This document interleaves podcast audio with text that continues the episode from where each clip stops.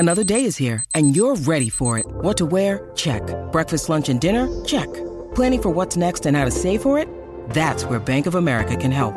For your financial to-dos, Bank of America has experts ready to help get you closer to your goals. Get started at one of our local financial centers or 24/7 in our mobile banking app. Find a location near you at bankofamerica.com/talktous. What would you like the power to do? Mobile banking requires downloading the app and is only available for select devices. Message and data rates may apply. Bank of America N.A. member FDIC. When you need mealtime inspiration, it's worth shopping Kroger, where you'll find over 30,000 mouthwatering choices that excite your inner foodie. And no matter what tasty choice you make, you'll enjoy our everyday low prices, plus extra ways to save, like digital coupons worth over $600 each week. You can also save up to $1 off per gallon at the pump with fuel points. More savings and more inspiring flavors make shopping Kroger worth it every time. Kroger, fresh for everyone. Fuel restrictions apply. Why am I with Seabus Super? Because I'm a builder and they take care of me. Well, I had an accident on the worksite and they helped me out, no worries. Yeah, they helped me out real fast. Mate, they just get me. Because they are for all of us. Seabus, for all of us. To consider if Seabus is right for you, visit seabussuper.com.au for a copy of the PDS. I had to go about it, write it out and find it myself.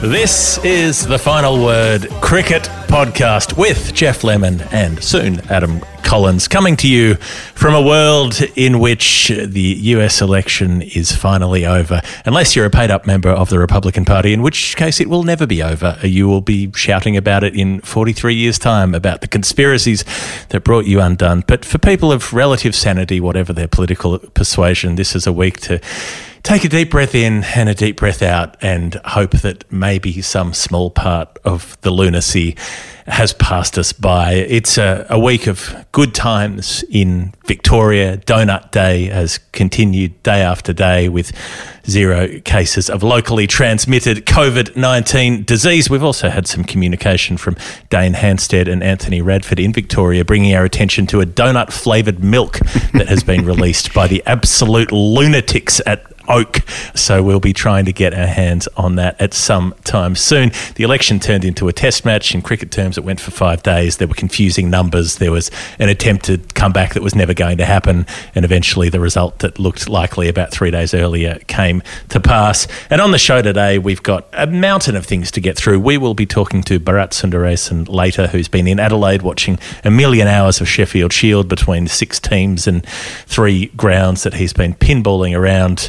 And we've got a whole lot more to talk about too. Don't forget also this Thursday is our live show with Stuart MacGill, which will be broadcast on the internet. If you want to see that, sign up on Patreon. There'll be more details later in the show, but you don't want to miss out as we sit down with the biggest turner of the ball the game has ever seen to ask how he shredded it like that. But first and foremost, I can hear Winifred May giving a bit of voice in the background down the hall somewhere. She popped on camera for a little hello before and looks in fine spirits, as does Adam Collins. Welcome, both of you, to the show.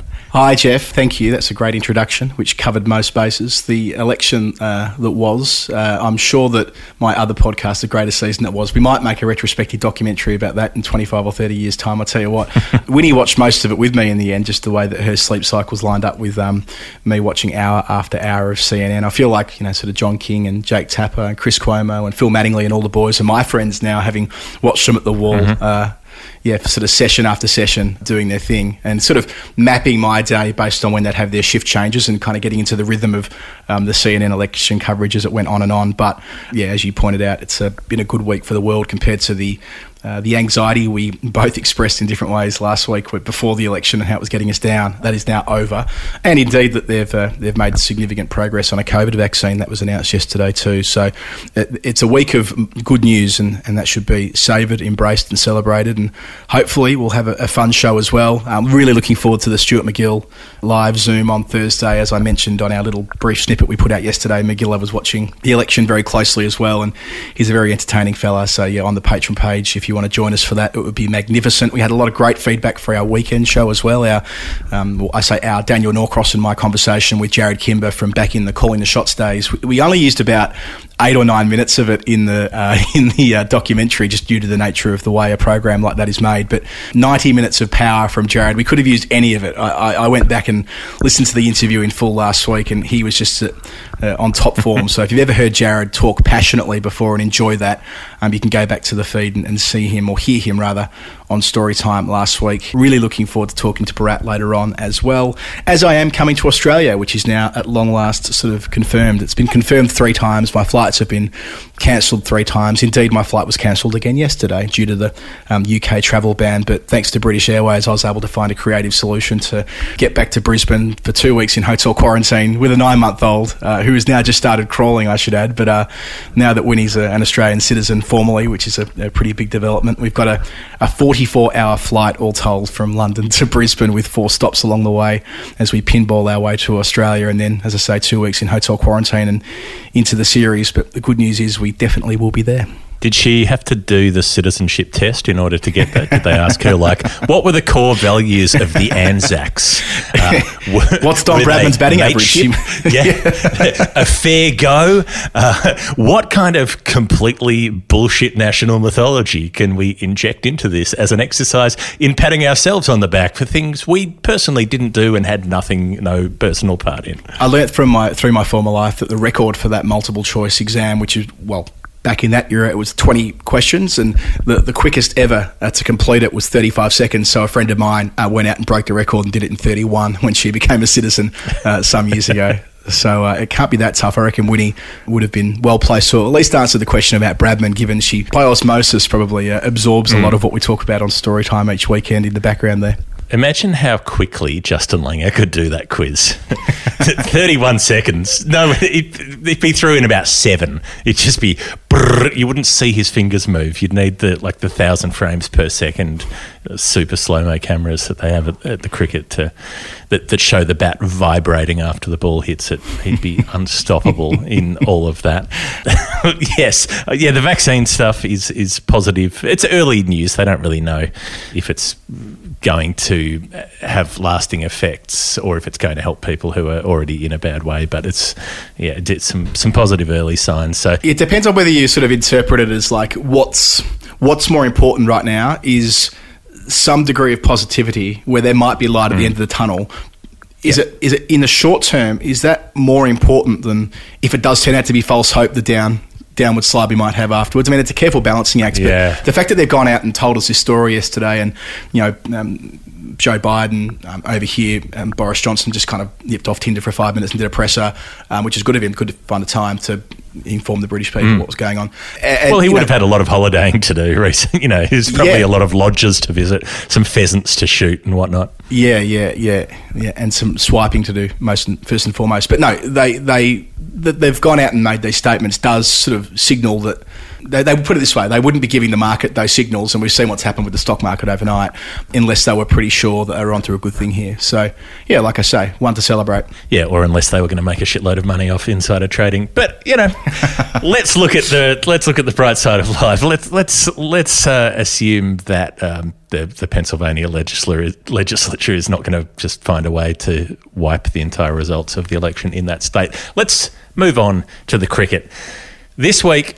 The biggest piece of news that has arrived as far as the Australian summer goes is that Virat Kohli is not going to stick around for the whole thing. He's going to play the white ball games that are on before the test matches and stay for the first test in Adelaide, where he loves batting and has made a lot of runs. But he's going to head home after that for paternity leave. Now, this was sort of floated a while ago that this might be an issue for him, but it was nobody really predicted that he was going to miss the whole series. They were sort of thinking it might be, he might miss the last test or something like that. But in the end, the way things have worked out, he's going to have to head home before Christmas, and it would be very unlikely to try to come back just to play the 4th test match, given he'd have to quarantine all over again. So they'll be without Virat Kohli. Ajinkya Rahane will be the stand-in captain. Sort of interesting, given Kohli was a part series captain himself in 14-15 when MS Dhoni retired or stepped down from the captaincy mid-series. So, yeah, the fact that they'll be without him for an Australia tour is a pretty major influence on that series. I thought it was also significant the way this was discussed. I put up a tweet saying I'm sure this won't be received well in some quarters, but I was pleasantly surprised how little of that I saw. Yeah, some ferals in the Twitter replies and whatever, but as far as like sort of meaningful voices, you know, who were actually unpicking what was going on here, no one was criticising Kohli for this, whereas I reckon if this was even 10 years ago, he would have copped a lot more grief from former players and that kind of thing. So good on him. You know, what a great decision. What an empowering decision for his family, for his wife, for his, you know, soon-to-be newborn, firstborn indeed for that matter. So, yeah, the fact that he's prioritised family over cricket is an incredibly positive and good and healthy thing, especially when he's the most recognisable and successful player in the country and indeed the planet. So he could come back for the fourth test match, but I'm sort of trying to view it through the lens of, and dare I say it, as a father. I mean, you know, how many... as a father of a daughter. As a father of a daughter. I've finally understood now that sexism is wrong. Yeah, as a father of a daughter, I know now that I can't hang out at public bar and start snogging young staffers. I've realised now that women are people. Like, they're also people. They also like things and want things. I'm not sure if you caught Four Corners last night, but some of those. I got the vibe. But he could come back for the fourth test. But my point is that I wouldn't have left Winnie in the first 3 or 4 weeks of her life for anything. Mm. And the idea that Kohli's going to pick up after, I think he would need to leave on, he'd need to be back in quarantine by New Year's Day. So let's suppose the baby's born on, you know, let's call it Christmas Day for the sake of the hypothetical, that he's going to leave on day 6 to come back and play one test match after quarantine for 14. It's not going to happen. It's just not going to happen. So, and look, Channel 7 won't be happy. I mean, I know that this was a point of friction in this discussion. When they were briefing out those stories a couple of months ago, Jeff, which you talked to Dan Bredig about on the show, I know that some of the yarns that were being written at the time referred to the fact that it wasn't clear whether Kohli would be here for the series, and that was a point of contention and so on. So, I mean, I haven't heard from them yet, but I expect they'll be furious. But as far as the bigger picture is concerned and the health of the players that we enjoy so much, like, well played, Virat Kohli. Can you imagine, say, 15, 20 years ago, Channel 9 cracking the sads because, you know, Mark Boucher cut his fingers while having some biltong and wasn't able to play in a test match, and they're like, we demand a reduction in our rights. This is seriously affecting the... Like, I mean... Players can't play. They can't play. It's very, very comical. Nonetheless, the sad thing is we won't get to see Virat Kohli bat in 3 test matches where he's been so good in Australia on his last couple of tours. But the happy thing is that he gets to hang out with his kid. And, you know, as we were talking about a few weeks ago, if you weren't able to find a way to get your family with you to Australia this summer, you weren't going to come. And, you know, a year ago there was no way, nothing in the world could have kept you away from a cricket tour. But, you know, things change. So good on him. Virat Kohli, for that reason, is our CBUS Super Performer of the Week, which will take the place of the 6 test hundreds that he might be missing out on in the innings that he won't get to play. CBUS, of course, provides advice and products which allow members to convert retirement savings into a regular and flexible income in retirement. And that's what Virat Kohli's doing, having a flexible lifestyle and a flexible approach to cricket. To find out if CBUS is right for you, go to cbussuper.com.au, and remember that past performance is not a reliable indicator of future performance. Beautifully done, Jeff. A couple of other little nuggets in the squad update that India put out yesterday. Ishant Sharma might come in. Now, he tore his muscle, his stomach muscle, during the IPL, and the initial announcement was that he wouldn't be fit in time, but he's rehabilitating well. So on that basis, the 32-year-old might make the trip to Australia, which would be a big deal given how wonderful a bowler he's become in this rejuvenated Indian pace attack in the last 3 or 4 years. If you have Bumrah, Shami and Sharma, well, that's just absolute quality. The fact that it's the bowlers that won't get into that team. Yeah, that's right. But again, it's the idea that, I mean, if you're, you know, Umesh Yadav won't feature in that test side, and he's a fine, classy operator. Bhuvaneshwar Kumar, of course, is injured, but the fact that he couldn't get into the test team the last time around speaks volumes about how deep their bowling attack has been. Rohit Sharma is into the test squad, Jeff. This is always a point of contention with Indian test cricket fans. I mean, just Indian cricket fans generally, they have such strong views about Rohit Sharma and whether he should be in the test team or otherwise, but he's been brought in. He's going to miss the white ball stuff. He's resting after the IPL, but he'll be into the test squad.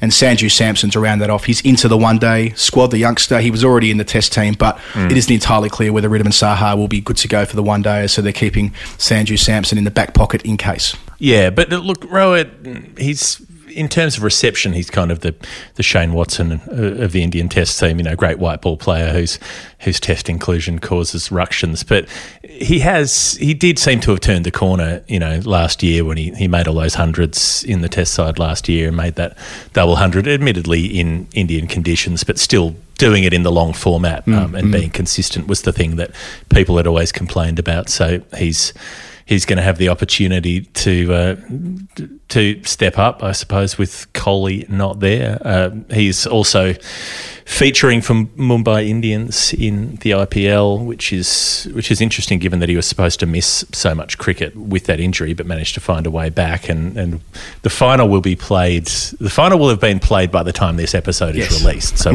we're recording a few hours before that final's played. But given that I've got to be commentating matches tomorrow, I'm not going to stay up until 5 a.m. to watch it. That would have been pretty unreasonable had we said we're going to hold back the entire recording schedule till 5 a.m. so that you can watch the IPL final and put a podcast out either. I know we've done things like that in the past, but you've made the right call there for your family, Jeff. for my family, which consists purely of like all of the food in my fridge that I would have eaten if I stayed up all night and my general sanity. So they're using the McIntyre Final Four system in the IPL, which you are very happy about. You've been wanting to see that used in any competition for years now since it bowed out of the AFL. So you would have been pretty stoked over the last few days. Yeah, and I like the fact that they do this in the IPL. It took a while to get there in the Big Bash. They now have the Final Five in the Big Bash, not exactly how it was when it was used in the VFL, but a version of it. But yeah, so the old-fashioned second semi-final, if you like, was between the Mumbai Indians and Delhi Capitals, who were first and second respectively. So they got the double chance.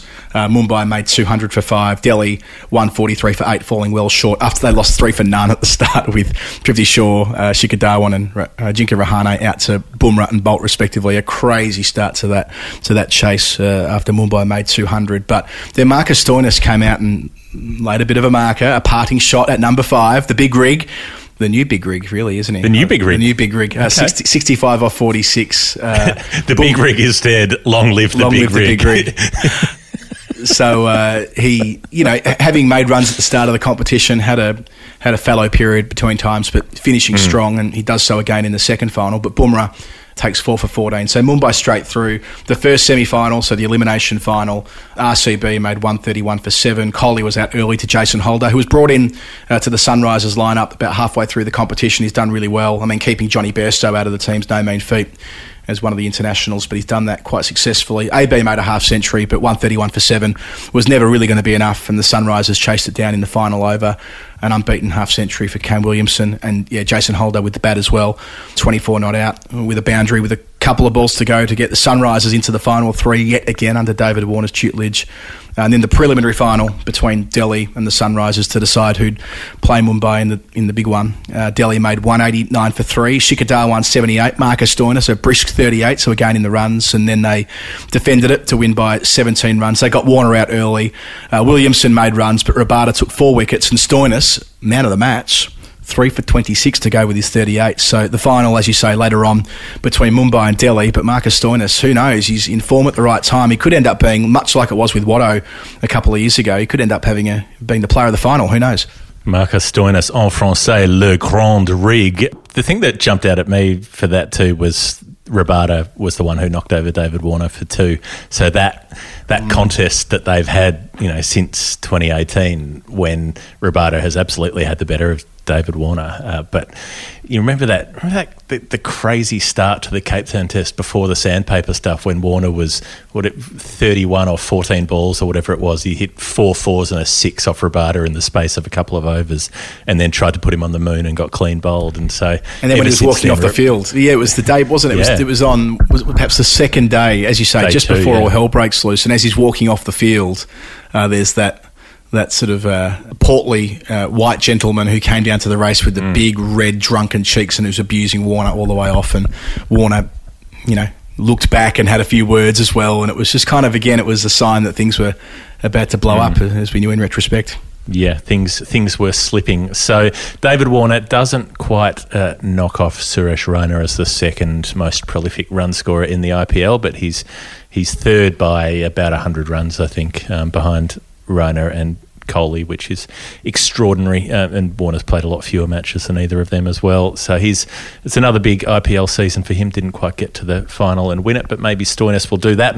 And in that break as well, we had the women's T20 Challenge, the sort of mini IPL that they've got, with 4 games between the teams that they could put together out of players who were not already in the Women's Big Bash in Australia. So interesting that Sophie Eccleston was playing in that and not, hadn't been picked up by an Australian team. I'm not sure if she made the decision not to come out, but if you were any women's T20 team in the world, surely she'd be pretty much the number 1 player you'd want to sign. Yeah, she picked up 4 wickets in the first game. She's the number 1 bowler in the world at the moment. We said it on probably for the last 12 months now, Jeff, that she's by some margin the best bowler in the world, Eccleston. And 4 wickets in the first game, and then they beat the Supernovas in the final. Smitty and Mandana made a half-century and top scored, but Eccleston again in the wickets. It was all overshadowed though, Jeff, by one of the final word's own, a former guest of the show indeed. Yes, Natakan Chantam, who's one of the Thai players who we spoke to on our interview with the Thai team. She's the opening bat who played that crazy innings against Pakistan during the T20 World Cup, where she absolutely smoked them. Some of the best straight hitting I've seen in the game, like off drives and cover drives on the ground and lofted. It was an extraordinary day. But she didn't get the chance to bat because they pushed her way down the order to number 8 or so and didn't give her a chance with the willow. But the diving save, you talk about diving saves on the boundary, and a certain image comes to mind of how that works, right? That the player sort of dives forward over the ball and taps it back. She did a full cartwheel, like a full sort of gymnastics routine cartwheel, in order to get near the ball, and then tapped it back in with one hand an inch inside the rope, and stuck the landing, using the cushioning of the boundary rope. It was absolutely extraordinary, and she's rightly being celebrated for that effort. Yeah, it's the best diving stop I've seen in terms of the technique. It was as though she was doing a swimming tumble turn, but she was going almost horizontal to the ground as she reached the ball and kept it in. Quite extraordinary. You'll be able to find that clip on social media if you haven't seen it yet. But again, I think, when we have heard experts talk about associate cricket or developing nations who don't have a history of playing the game, they bring innovations to the sport, like they do things just a little bit differently, and I think that Thai side's reflective of it. When they played in that T20 World Cup earlier in the year, a number of pieces were written about this, about how they compiled their side from very different parts of the sporting landscape. It wasn't as though they were developing players who'd picked up a bat at age 6 and were expats and were from other parts of the cricket playing world or whatever. These were other talented athletes who they were able to convince that cricket was worth a go. So I'm not surprised to see that it was a Thai woman doing something extraordinary in the field that we haven't seen from a player before. It was, I suppose, disappointing. I mean, it's overshadowed a bit by the Women's Big Bash, and there were no Australians playing, and Elisa Healy was obviously expressing frustration about that when it was announced a few months ago. But it's another building block towards what will, I guess, inevitably be a women's IPL. And if they can get the sequencing right with the Women's 100 in England and the Women's Big Bash League in Australia, which I think have deserved 2 exclusivity windows, given they were the pioneers of these domestic comps, and they can find space for a women's IPL sitting in between the two, well, I think we're on a good thing here, even if it does, and hopefully really it'll sit outside of the men's comp as well, and they'll be willing to play a women's IPL that has really nothing to do with the men's IPL as far as timing and structure and so on, so they don't need to just kind of find tiny holes in the schedule, and they can have their own space to grow the game. I would have thought that be a gimme for the BCCI as a bonus, because it means you keep your IPL branding and so on current for more of the year. If you have your IPL in April and May, and you have your women's comp in whenever it might be, October. November, or I suppose if you don't want it to clash with the WBBL, you schedule it around that. But you can have it in the other half of the year to when your men's one is going to be, and then it could be in March, couldn't it? Logically, it would be the women's season in Australia finishes at the start of February. Historically, March has been a window when a lot of international cricket's been played for the women, sure, but if you could find a way to splice it in there, of course, a lot of international cricket is played by the Indian men in March and April. Well, maybe that can work. Yeah.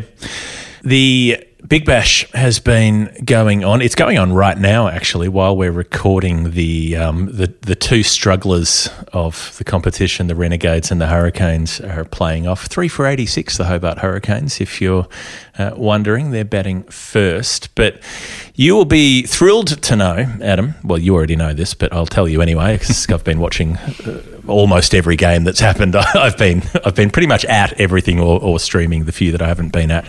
The Melbourne Stars are winning games. They won just before we finished recording, their fifth in a row. So their first three games were rained out, but then they've won everything since. They've won five in a row. They're top of the table, and they're looking fantastic. The worst team in the competition through its first five seasons, without question, have suddenly become top of the land. Yeah, I should admit I've been following the Big Bash via scorecards and clips more than actually watching games live, but just based on that, it looks as though they're spoilt for choice with match winners, which has not been the experience for the Stars since Lanning went to Perth a couple of years ago. They had Lizelle Lee, who could pull something out occasionally, but they lacked that star power. Whereas this year, Lanning, Villani, Nat Siver with bat and ball have all been involved in winning games for the Stars. And as you say, five on the trot, they're well at the halfway mark. They really should make the finals for the first time in competition history.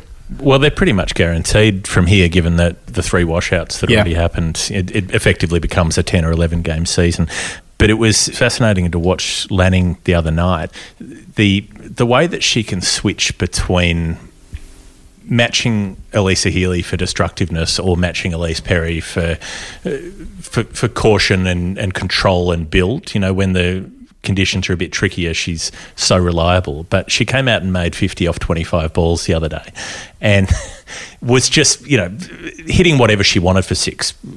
Down the ground, off drives, on drives, mid-wicket, whatever she pleased. And they were going along at 10 and over at the point that she was dismissed. So she'd made a 50 within the power play and was out in the 6th over or the 7th over. So she's going along extraordinarily. And Nat Siver is taking a lot of wickets, which is that's a useful bonus for them as well, because Catherine Brunt's playing for them, but has been economical but hasn't been taking wickets and hasn't had a bat yet. So they've been doing all of this without really much of a contribution from their most high-profile international player. The Thunder are right with them, Jeff, second on the ladder at the moment. They dropped a game to the Renegades, who've been dreadful, but that doesn't reflect their season so far. I'm loving Heather Knight's season going at a higher tempo than she was at the Hurricanes. Rachel Haynes is having a brilliant 2020 as well across the formats. I mean, they're in really good nick.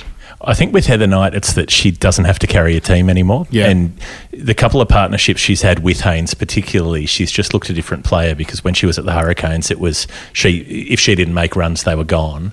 Whereas I've seen her over the last couple of weeks looking like she knows she can take on the bowling because there's more support to come.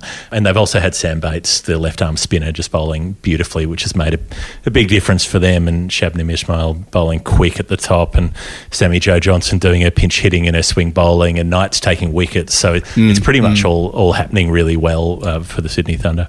Speaking of the Hobart Hurricanes, where Heather Knight was the former captain, they had a significant shake-up of their list in the off-season, but it hasn't paid dividends yet. Well, yeah, they're missing a couple of important players with injury for the whole season. Still in the bowling front, though, and it's their batting that's been the problem. They had a couple of the worst losses imaginable during the last few days. They were well on track, comfortable against the Sixers where they needed 30-odd off the last five overs in a run chase and instead lost five wickets in the last five overs and didn't get there. And then the game they played the other day when Rachel Priest made 80-odd not out and they needed 12 off the last two overs and instead just conspired to have a cavalcade of dot balls, singles, couple of wickets, and it ended up with Priest having to try to keep the strike to hit a six off the last couple of balls to win, and she wasn't able to do it. The fact that they blew that game was just extraordinary. It was so poor, and you know they should be shitty with themselves because they are a team with limited resources and they're going to struggle a lot of the time, but in the games where they've actually had opportunities, they haven't been able to close it off. Yeah, they've got to take their chances when they come. Adelaide are having the most Adelaide season imaginable so far, Jeff. They're fourth on the ladder. They have won three, they've lost three. They only lost one game to rain, whereas every other club lost two or three along the way. So we've seen more of them than other clubs. And Stefani Taylor made runs during the week, which is important, the import from the West Indies, but she's under an injury cloud at the moment. But yeah, they feel like they've got all of the pieces required to mount a serious tilt at the title, Jeff, but perhaps not all at the right times. Would that be a fair assessment? It felt like they had the pieces when Suzie Bates came back for the game today, and then they lost the pieces because she's done her shoulder again on the comeback. Well, we don't know how bad it is, but she threw a ball in from the boundary and then immediately, you know, looked in. It wasn't as bad as when she fell on it in the one-dayer against Australia when she was playing for New Zealand and busted that shoulder. But she threw a ball in and then immediately was in pain and went off the field. So, you know, I don't think that looks good. I reckon she's probably just about done for the season. And they need Bates and Stefani Taylor. I mean, given they lost Sophie Devine in the off-season, I mean, Stefani Taylor comes in, a very good replacement, but nonetheless it's a lot of the time came down to how well their internationals have played Adelaide. Yeah, that's it. And Talia McGrath opening the batting looked good in the first game but hasn't really fired a shot since. Katie Mack played one outstanding innings, made a 50 that was better than anything she's ever done in the league, but she's gone back to her usual underperforming since, and so they just don't really have the strength of batting. They've got Wellington coming in at 6 and Madeline Penner coming in at 7, who's barely made a run in the league and was a bowler for the Stars. So they're a little bit short, but they've got a lot when it comes to their bowling, but they're a bit short on the batting. Probably the most interesting story of the season so far, Jeff, is how far the Heat have fallen. They're in 7th position. They've won one game of the 5 where they've got on, so they've lost 4, a couple of no results due to rain. But, yeah, losing Beth Mooney, losing Sammy Joe Johnson. Yes, Grace Harris is back and has made a couple of significant contributions, made 80-odd, albeit in a losing side the other day. They just don't have that strength anymore. And I feel like I've been fairly negative today, but I guess I've been pondering these negatives while watching these teams over the last few days. The Grace Harris innings, she was 81 not out off 52 balls, I think thereabouts, chasing 179, I think. So, you know, it looks like a good score on paper. You think, oh, she had a go, she hit some sixes, didn't work out. It was one of the least clever innings I've ever seen in how it was paced. She did nothing to try to go above a runner ball until about the 14th over. She was, you know, 30 off 30 around that point, just tipping it around, taking singles, not doing anything. And then by that point, they needed, you know, more than 12 and over at that stage. And by the last 3 or 4 overs, they were needing more like 18 and over. Right. And she started hitting a few sixes and she was striking them beautifully, like really clean long bombs at North Sydney Oval. But in between times, she kept just doing things like driving to long on for one and taking herself off strike. And it was just so frustrating because he thought, for a player with that experience, you know at that point, you've lost 5 or 6 wickets at the other end. You're not batting with another batter of your standard. If you need 18 and over, you need to score them. You don't hit 6 and then take 1. You keep the strike and you try to hit the next 6 because that's what you've got to do at that point. And she just, I cannot understand how she got it so badly wrong. So it looked great for the stats, but shit result. Yeah, and the polar opposite of that really is the Sydney Sixers. They've got all this experience as well, but they just know how to close games out. They've won 4 and lost 1. They are looming. I saw Elise Perry had a massive game during the week with runs and wickets. Ash Gardner made a quick half-century. Marizan Kapp going well with both ball and bat. Denea Van Niekirk in the top six as well. I mean, we often focus on Jodie Hicks when we talk about how the Sixers are able to essentially have a specialist fielder in their 11, but that's due to all of these fantastic all-rounders. Well, what I've kind of realised, which hadn't quite clicked in my mind before, is that the Sixers effectively have an entire cricket team in their top six, because they've got Aaron Burns in there as well, Perry, Van Niekirk, Cap, Gardner. So they've got five bowlers and their wicketkeeper Healy, all bat in their top six, which means they kind of have five free players. They don't really need the rest of their team. And so what they do have, they've got Stella Campbell, who's a young teenage quick bowler, and she's bowling very fast and looks a very exciting prospect. She's down at 11. But basically they can afford to have, at the moment, three specialist fielders, where they've got Lisa Griffiths, Ange Reeks and Jodie Hicks all just having a run around. You know, Lisa Griffiths has had a couple that faced a few deliveries. There's been the odd little contribution, but for the most part it's DNB, because they don't need anyone else. Their top six players will do all the work, and they're going along as they tend to do. They've won four, they've lost one, and they're going to be a threat. So if the Sixers are spoilt for choice, again, it's the opposite of that really in Perth at the moment, where they've recruited Sophie Devine from Adelaide, they've picked up Beth Mooney, the superstar from Brisbane, and when they fire, as Devine did, making the first century of the competition on the weekend, they win. But when they don't, they're stuffed. Yeah, and Sophie Devine had a pretty ordinary run up until that 100. She'd been battling for runs, and so it was good to see that click, and hopefully that means we see more from her. But yeah, when it's not those two, they've got Nicole Bolton at 3, who hasn't put up any really notable performances, but then it really falls away where you've got Megan Banting, who's been on the list since the beginning and barely made a run in that time. Often doesn't get to bat, but is batting this season and hasn't done a lot. Chloe Paparo, who's played something like the third most games in the league and made fewer than 300 runs in 6 years. It's a fairly astonishingly paltry return for someone who's played a lot of matches and had quite a lot of opportunity. And Lauren Down, the New Zealander, who's not doing much. But their bowling's been good. So Tennealle Peschel and Piper Cleary as an opening pair have been quick and been quite exciting. And then Sarah Glenn, the English leg spinner, has been bowling well. So on that bowling side, but things are well set, but yeah, pretty much as you said, two batters need to score 80% of the runs, otherwise it's not going to happen. Yeah, which is fine if they make the final four, of course. If they make the finals, and Sarah Glenn, absolute star in the making, and those established superstars in Devine and Mooney, but at the moment they're fifth and outside of contention. They'll need to go on a good run in the second half of the season. And the final side and the bottom of the ladder at the moment, the Melbourne Renegades, have won one and they've lost four. I mean, my interpretation is if you're relying on runs from Georgia Wareham to get you out of trouble each time, then, well, things aren't going as planned. Yeah, and she's been fantastic. She's really taken the bowling on. She's batting at 5 though, and I can't really conceive of a team where that's sustainable. You want her coming in. She should be bonus runs. She should be coming in at 7 and turning your platform into something more competitive at the end. Instead, she's pretty much the only player that they've got able to do anything at this point with the bat. Lizelle Lee, they've recruited, who hasn't fired a shot so far. Amy Satterthwaite's but looked horrible, which is weird because she was batting really well for New Zealand only a few weeks ago against Australia. She just suddenly looks like the Tin Man who needs an oiling up. She's just creaky, can't make contact, like air balls, dot balls galore. Made one off 11 the other day, and I don't understand what's going on there. But yeah, the Renegades, the side we always want to do well, but they're looking at their worst. For a couple of years, they've been better the previous couple of seasons. So we're just past the halfway mark. We might return to the Women's Big Bash League in a couple of weeks to see how they're going leading up to the finals series. Of course, Jeff, you'll continue to be commentating those games on ABC Grandstand. You can pick up that call in all the usual places. Jeff, shifting gears, England are going to South Africa. They've named the squad. Joe Denly wasn't in it. Now, 23 players are going across the two formats, and Denly, who's been in every squad, hasn't made it into that group, which suggests that he's probably done.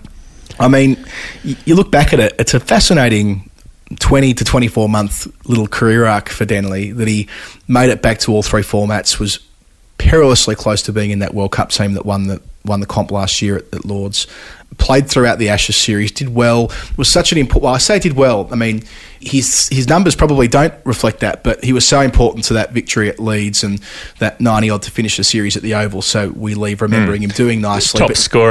Top scorer at Leeds in the first innings. Yeah, there you go. Yeah, well, 67, made 12. But still, nonetheless, like, he was the sort of player who was so... He would be a barnacle of sorts to deny teams running through England and helping lay a foundation, especially in South Africa earlier this year. It's easy to forget how often he was able to bat, albeit never making three figures in Test cricket. Lost his spot in the Test 11, that is, against the West Indies at the start of the summer after playing one Test. But now he's finished. So Vish wrote a great piece for The Independent about this and kind of just going into the idea that sometimes the timing just works for a player, and Denley was a product of good timing and things just falling into place at an unexpected time in his career, having been out of international cricket for 10 years, and that's okay. Like, you know, he had a chance for a brief period of time, and he did the best he could, and he made a contribution, and that's all right. He shouldn't be viewed as like a failure because he got dropped. It should be more like, hey, this is a good story. Did well with the opportunities he had. Never really made it to the next level. Lost his spot. Que sera, sera. Well, yeah, he's going to be a stat of one of those players with X runs who didn't make 100, and that's fine. Like, you can have someone come in to do a certain job. Like, if you're on a boat and your boat has broken down, then maybe you call in a boat mechanic who comes and fixes it. Once he's fixed it, you don't need to be like best friends with the boat mechanic for the rest of your life. You know, you can go your separate ways. So Joe Denly, he was needed for a while. He came in. He patched some holes, he bailed out some water, and he got things chugging along, and now he's on his way, and, well played and good luck to him. Yeah, the patching holes is the right analogy too, because now where he had to open bat 3, bat 4, bat 5 at different times in different formats, well, England have kind of got their act together in their top six now with... I mean, Sibley, yes, maybe some question marks, but Sibley, Burns, Crawley, that's who they are investing in for the future. So all now with Test centuries beside their name as well. Anyway, that's Joe Denley probably done. Stokes, Sam Curran and Jofra Archer are all getting a rest after the IPL. And this comes back to that discussion we had a few weeks ago, I think, about mental health as much as anything else, making sure that they don't burn out these players who are going to be in squad after squad across the three formats, and making sure that they don't put them into a situation where they are constantly in bubbles. Well, as the three witches said in Macbeth, bubble, bubble, toil and trouble. You can't be in too many bubbles, otherwise things don't work out for you, and eventually you end up murdering the King of Scotland, and you can never get the blood off your hands, and then you'll be killed by a guy who was a caesarean birth. So there's a lesson in that for all of us. There are warnings there, warning signs for men of understanding and women of contemplation and non-binary persons who have the wisdom of the universe. So yeah, that's okay. Give them a rest, send them home. I don't think I'm quite making sense. It's fine. I enjoyed it. Joe Root's been left out of the T20 squad. Tom Banton, wild ride for him in the last 12 months. To consider that he was the next Kevin Peterson for 5 minutes. Well, he's been dropped. Rhys Topley's back, which is great news. I mean, we've both had a bit to do with Rhys, Jeff, over the years, and he's back in both formats. So not just kind of being blooded in a squad where, I think he got those 1 days against Ireland, and it was kind of like in the second, in the England B team, if you like, and it was unclear as to whether he would get another big crack, but he will in both 50 and 20 over cricket. Ollie Stone's back for the 1 days. That's really exciting. On his day, the fastest bowler in England, and he's back from injury, so a lot of anticipation with the quick from Warwickshire. Rabada will play. I mentioned the players who won't be available for England, but Rabada's going to go straight from the IPL and into these games against England under the captaincy of Quinton de Kock, and the games start on the 27th of November. So, Jeff, something to look forward to as far as watching cricket at weird times of the day from November 27 until 9 December. I guess South Africa can't afford to have their marquee players missing at the moment. It's such a schmozzle, as we spoke to Lungani Zama about a couple of weeks ago. They need their players, and they particularly need the representation from their most famous and respected black cricketer at the moment. So that's that was never an option for him to miss that series, I would imagine. Pakistan has been playing Zimbabwe, and this has been quite interesting. It's been happening in Pakistan in Rawalpindi, the Rawalpindi Express, home of 3 one-dayers, 3 T20s, and we had the very memorable Super Over result the other day when Pakistan basically they muffed it. They choked at the end of regulation time. They had a misfield at cover that led a boundary through from a tail ender from Mohammad Musa Khan, who played in that Adelaide test where Warner made the 300. And then, having conceded that boundary to tie the scores in a super over, they managed to take both of the wickets required for Pakistan, of the Pakistanis, and only had to chase five and knock them off. So they managed to get a win despite almost fumbling it. So happy to see Blessing Muzabani in the wickets, picking up five in that game, including Babar Azam on 125 in the penultimate over, which kind of opened up Zimbabwe to winning the game, ended up tying it. But after they lost their way with Barber doing as Barber does. Also, good news that Sean Williams, an unbeaten century there, Brendan Taylor also in the run. So great to have those two mainstays back in the Zimbabwean side. I know that they have had sort of flirtations with not being available for selection. Certainly when I was there 2 years ago, neither of them were available, with Brendan Taylor over here playing as a coal pack. I know it's been a while since he's returned to Zimbabwe, but a bit of ballast there with some experienced operators in the middle order. And the very idea that they've played six games in Rawalpindi in the space of the last fortnight is a really positive thing. Pakistan have won the first two T20s. The third and final game is also happening later tonight. So Zimbabwe won't win a game on tour unless they upset Pakistan this evening, but they did get that win via the super over in the one-day international. And I think that, the more cricket being played in Pakistan and the more cricket being played by Zimbabwe, it's great for the global game, especially as we kind of get into this post-COVID understanding. So basically Zimbabwe should be playing, 15 to 25 games in Pakistan every year, just what it takes. As far as I'm concerned, if that's what it takes Zimbabwe have had to have similar deliberations with foreign boards to get countries to play in their country. So they understand that, the back and forth. Of course, Pakistan were in Zimbabwe themselves 2 years ago in that tri-series. So, it's really important, given that Zimbabwe remain a full member, ICC member, albeit one that sits outside the World Test Championship, but still that we keep finding ways to keep them part of the broader family, because we don't want them to fall off the cliff again like they did a couple of years ago. Make Pakistan their home away from home. Yep. Blessing Muzabani, the terror of Lahore, as he'll become. I think it's time, Adam, it's time for a little bit of Nerd Pledge. We're going to have the midway break in a minute, but let's have a quick little Nerd Pledge before then.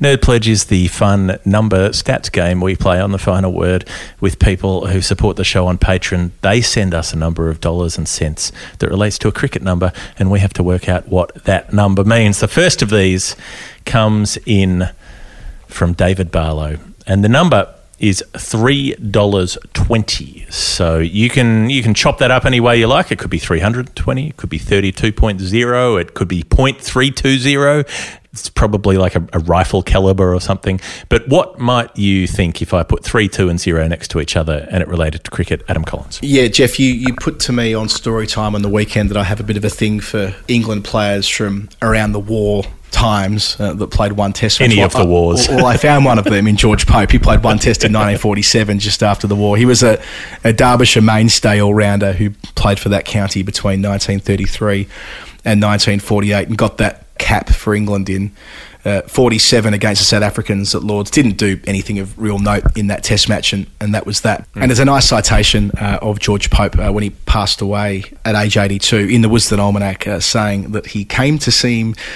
the embodiment of the county's professionals, hard, rough-hewn, underappreciated. He took 677 wickets at 19.92, so probably deserved better than one cap, but that's where I got to, partly on the basis that we thought this might have a Northern English flavour, and indeed George Pope was a Derbyshire mainstay.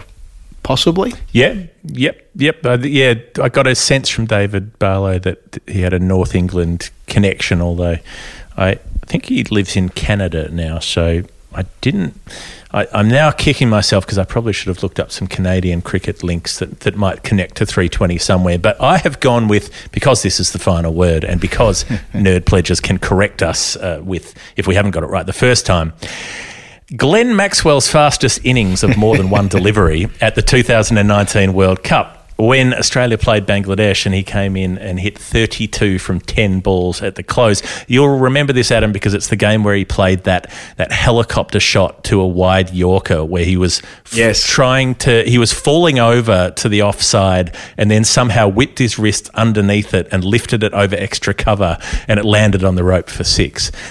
You'd remember that one, I'm sure. I'll never forget that game, but I'll also never really remember it either, because that was the World Cup game where you and I, for 100 overs, did the Guardian's live blog, but I was also doing radio. So I was going from, if you recall, I was doing, say, 6 overs on radio, then 6 overs on the OBO, and you were splicing in.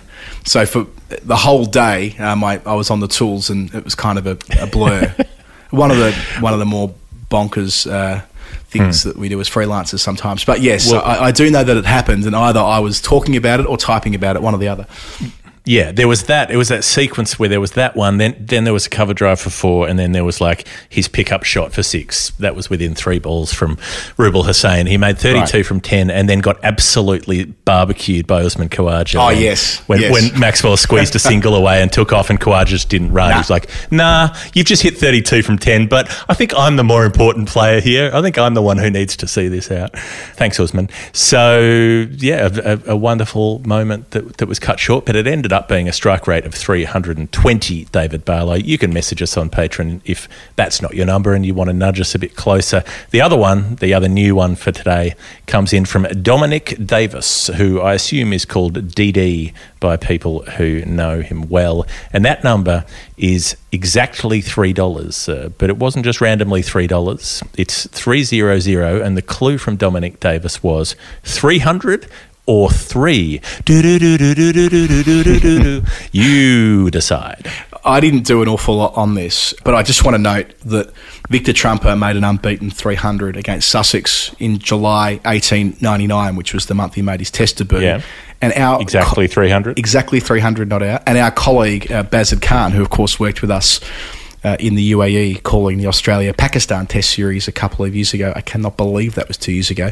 Buzzard made an unbeaten 300 even for Rawalpindi, which we, of course, were talking about Rawalpindi just a few minutes ago, back in 2004. So I doubt that it's Buzzard Khan or Victor Trumper's unbeaten 300s, but I just wanted to make note of those. Okay, well, I was looking at the 300 or 3 thing and trying to work that out, and I was thinking, 300 deliveries in a one-day international. Is there something that happened in 3 one-day internationals? But there are a bunch of players who've made 3 consecutive hundreds in one-dayers. That didn't think that was likely to be it, but I decided I would go with players who made 3 first-class triple hundreds.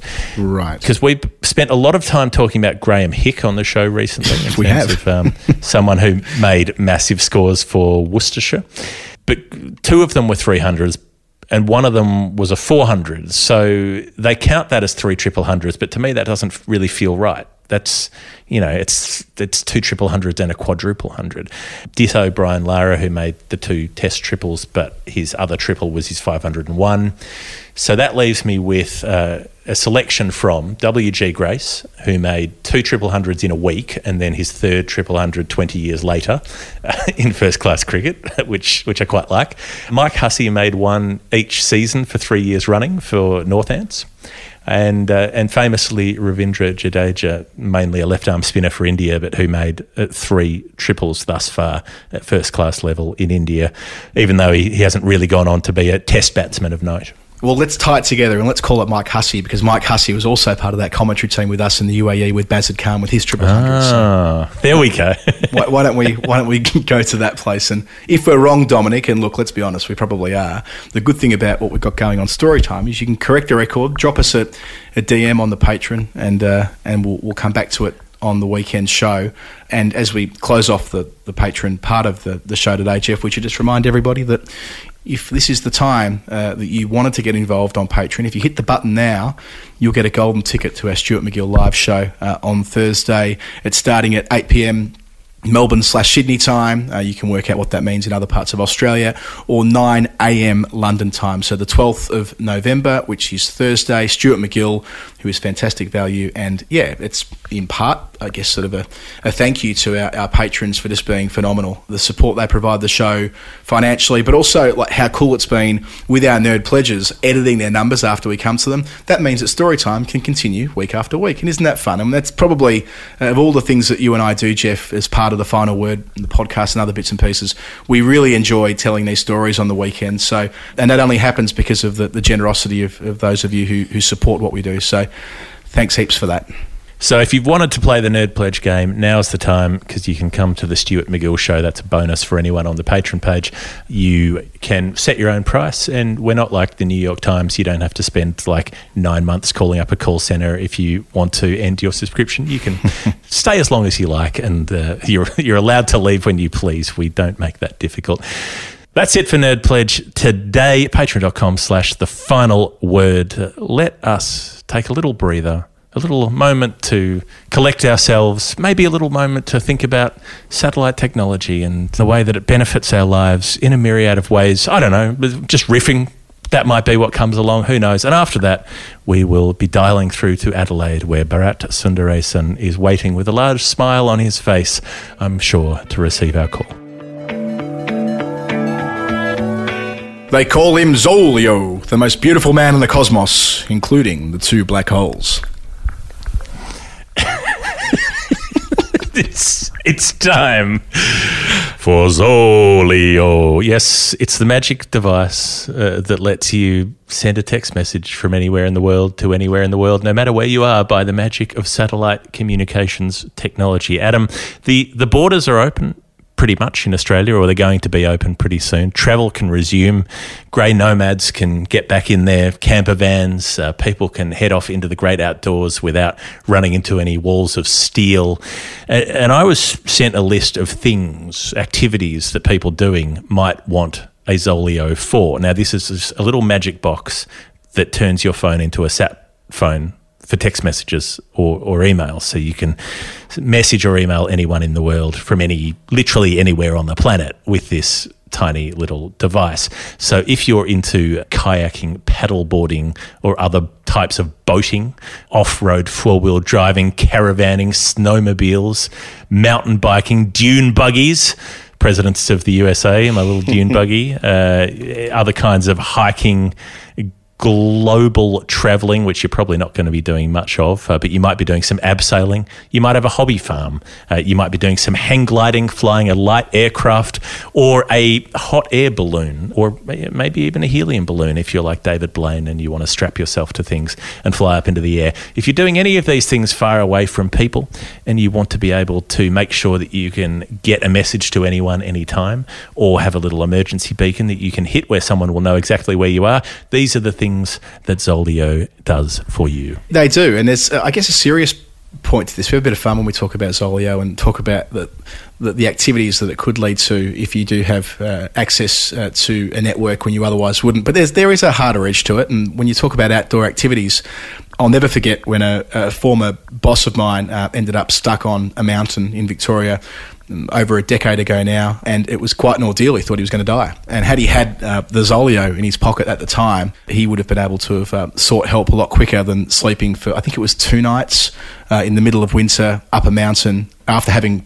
fallen quite dramatically down it earlier in the day. And look, that could have been fatal. And that when you're going to get involved in these sorts of adventurous activities up mountains and so forth, you do need to take precautions, and one of those, and where technology has developed considerably in recent times, is that you can now have satellite phones as part of your existing phone, and Zolio is the conduit between the two. Climb every mountain, ford every stream, but don't do it without an affordable satellite device that you can fit in your pocket. It's got the emergency button on it. There's the SOS button, and so that will immediately send your exact GPS location to an emergency response unit, which will arrange to get you extracted if you've fallen down a mountain like Adam's former boss.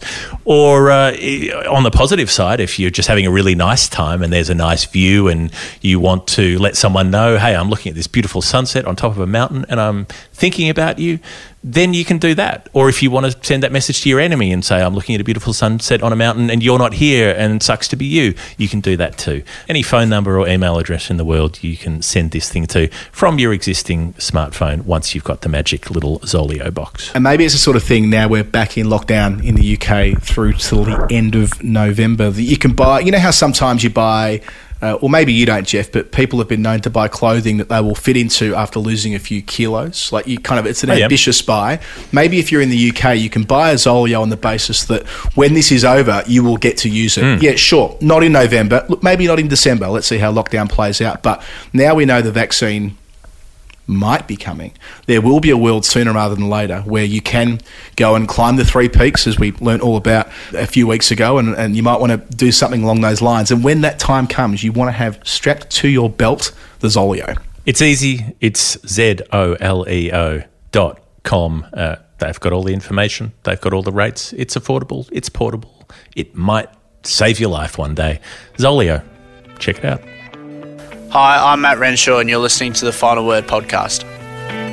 This is The Final Word with Jeff Lemon and Adam Collins, and welcoming back our correspondent on all things India and all things Adelaide, Bharat Sundaresan. You have been in Adelaide where the Sheffield Shield Carnival, the magic, the festival of bat and ball has been taking place. Has it just been a non-stop rocking party town for the last few weeks?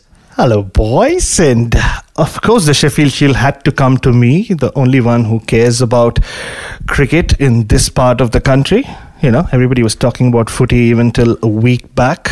And yeah, but you know what? For the first week or so, carnival is the right word. I really felt like, A, I was back in India covering Ranji Trophy cricket in like some tier 2 city, and B, it really felt like, you know, like in one of those 1920s Sheffield Shield. Victoria played South Australia this morning, and on day 2, Clem Hill just flicks the ball away. It had that feel because they had these tents and these marquees, 4 teams getting together and having lunch together in the same place. It had that very village feel to it. Yeah, I love that detail about the marquees where they're all eating lunch. I mean, you can obviously watch the stream and you can take in the scorecards, and Sheffield Shield cricket's never been covered better in that respect, but you being there has put you in a great position because it is so intimate. And I kind of wonder whether that intimacy, which we also saw in the 50-over carnivals they ran some years back now, whether there might be merit in this kind of thing starting the Sheffield Shield season in future years. Yes, it means that home ground advantage is seeded and whatever else, but just at the very start, it seems to have really put a rocket underneath the season.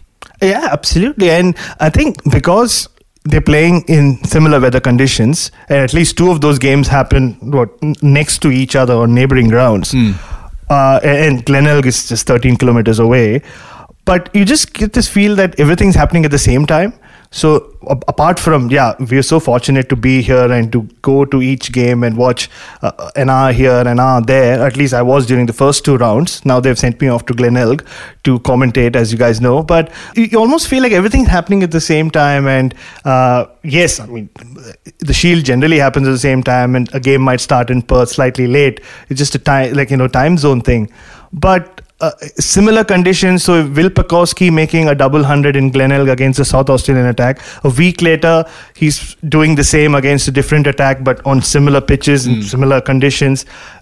I think it's a great idea. And what we've also seen is a decent turnout, like at Glenelg or even at Karen Rolton Oval. People seem to be interested to just come in and to get to see everyone in the same place. These names that you hear about, Jack Wildermuth and Jimmy Pearson, there are it's possible that you might not see one of these guys for 2 or 3 or 4 years, or never. Maybe it's just a name, but because everybody is here together and they've been here for 4 weeks, it's given them a great exposure to not just people of Adelaide, but through the streams to everyone. I think more people have been talking about the Sheffield Shield than ever before. When you're bouncing around between games like that, have you had a method for deciding, I'm now going to leave this game and walk 20 metres over here and watch this game? Like, what's your approach? My approach for the first round was, I'm going to look at the test guys. So it became easy because Manas Labuschagne was scoring 100 at Park 25 or Gladys Elphick Park. So as soon as his innings finished, I was like, maybe I'll walk across. I want to see this Cam Green. Everybody's talking about Cam Green. So let me watch a little bit of Cam Green. So you really pick and choose based on who you think you might be looking at as a potential test star or a test star, right? Like I got to commentate on Tim Paine's 100, which is like, you know, I can say it's happened only thrice. So it was quite a special moment to be there. It's a rare pleasure. Absolutely. And he's racking them up. You know, what, 12, 13 years without one, like two in the space of 11 months. He's found his niche finally with the bat. And so that's how I was picking and choosing. Now that I've been at Glenelg for South Australia, apart from seeing South Australia play the same style of cricket, like digging themselves into a hole and then trying to dig themselves out of it, it's been great. Like I said, Will Pukowski, Marcus Harris, I saw the record. The records kept tumbling. I've seen enough of Travis Head now. But he also someone like a Jimmy Pearson. Like, you know, when you talk about wicket keepers around Australia, there's always talk of Tim Payne. And for some reason, Alex Carey's just like randomly considered the second in charge, even though he never plays red ball cricket. So to see a guy like Jimmy Pearson, and I was like, wait, he's 28. He's captained his team. He batted like a dream day before. Today, it took a dreamy catch. But yeah, and he reminds me a lot of Brad Haddin. So to see someone like that, and then you're like, yeah, he should be the second in line, you know, if anything. He's there, he's done it, he's won a shield. So guys like that now have like started catching my eye. Or even a young Liam Scott. He's just 19 years of age. This might be my South Australian bias speaking, but he's not done anything extremely outrageous. But even the fact that he batted for two games and saved two games, you look at him and like, yeah, if he's the heir to the Villiers Pies fortune. I mean, if nothing, like I'm looking at him as he will bat at number 5 for South Australia in 2 years' time. So at least there's something to look forward to. That stuff, I mean, to me, it's not so much. It's because it's so foreign to us with the tyranny of distance in Australia. You would never have two first-class games being played within travelling distance. I mean, the county championship, to an extent, you might have that. You could dart from game to game. But yeah, I think that's been such a lovely part of it. And it has meant that these storylines you've been able to pick up on your writing and your commentary, and the conditions being similar, the Pukowski-Burns rivalry, if you like, which has only been a thing for 7 days. Now, if this were ordinary circumstances, that might have played out over a number of weeks or a number of months. But the fact that it's all so concentrated, that Chris Rogers, as the new Victorian coach, made that really savvy decision that we talked about on the show last week to give Pukowski an opportunity in the one spot in the Australian team that didn't appear settled as Victoria begin their campaign. And he and Harris go on to, of course, break that record, and Pukowski back-to-back double tons, and who knows, he's on 30-odd not out overnight as we have this conversation, so we might make twin tons here. But just on that Pukowski rise, I mean, you've watched him firsthand. You've been able to see what he's doing. He just feels like he's taken another big step. And I wrote a piece about this day before. I actually wrote the intro 2 weeks ago, and I just wanted to wait to see Joe Burns. And you just summed it up, that rivalry in particular, because now we've seen Pukowski and Joe Burns bat against the same bowling attack on the same ground in the space of 5 or 6 days. And while Pukowski's looked so settled, he looked completely at ease. And now then he's gone on to face a very different kind of attack, which, like, you know, we have taller fast bowlers or hitting the pitch harder on a slightly different pitch, but similar weather conditions. While he's been doing that, you've had Joe Burns like struggling against different bowling attacks, and just the way he got out as well, Joe Burns, and which is the biggest concern. It's the same issue he's had throughout his career, where when the ball is full and moving around, his footwork lets him down. There's the gap between bat and pad, and today he got out to. I mean, it was unfair. I kept speaking about this on air, saying it was a hiding to nothing. Like, Queensland could have easily declared and enforced the follow-on. They did not. So there's nothing really Joe Burns could have achieved but getting out cheaply, which is what happened. And speaking of Pukowski, he's looked like, you know, test ready. Test cricket seemed always ready to have him. But he's just been like, you know, he's had his own issues, but he seems to have sorted them out. Before the Shield began, he said, I'm ready. And, you know, he looks like a complete opener already. Like, he's got that presence. He's got that time on the ball. He's got something special, Colin, Jeff. Like, even like when he plays just a front foot defensive shot to a spinner, with great batsmen, you'll see at the last moment, they'll look for a run scoring opportunity. It's just a small like tickle down towards point or something like that. So those are little special attributes to Will Pukowski that you can pick up. And the fact that he's gone, double hundred, double line in the space of 1 week against different attacks, should tell you that, in my opinion, he's ready to do the same in Test cricket. Bharat, Pekowski's the exemplar, but there have been, in frank terms, a shitload of runs. Kawar just made hundreds, Bancroft's made 100, Sean Marsh has made hundreds, everybody's made, I think there have been 23 centuries thus far. Is this a case of, are all of the pitches flat and bat friendly, or like what's going on? Because there have also been a couple of innings when teams have been rolled for very small scores, for 60 for New South Wales, 120 odd for Queensland, was it? There have been some huge scores and some tiny scores. You know what? The pitches have actually been outstanding in all three grounds. The first round, maybe the first couple of rounds, they looked a little flat, but you still saw what Michael Nisa, our man Colo, take a 5-wicket haul. You still saw leg spinners taking 5-wicket hauls.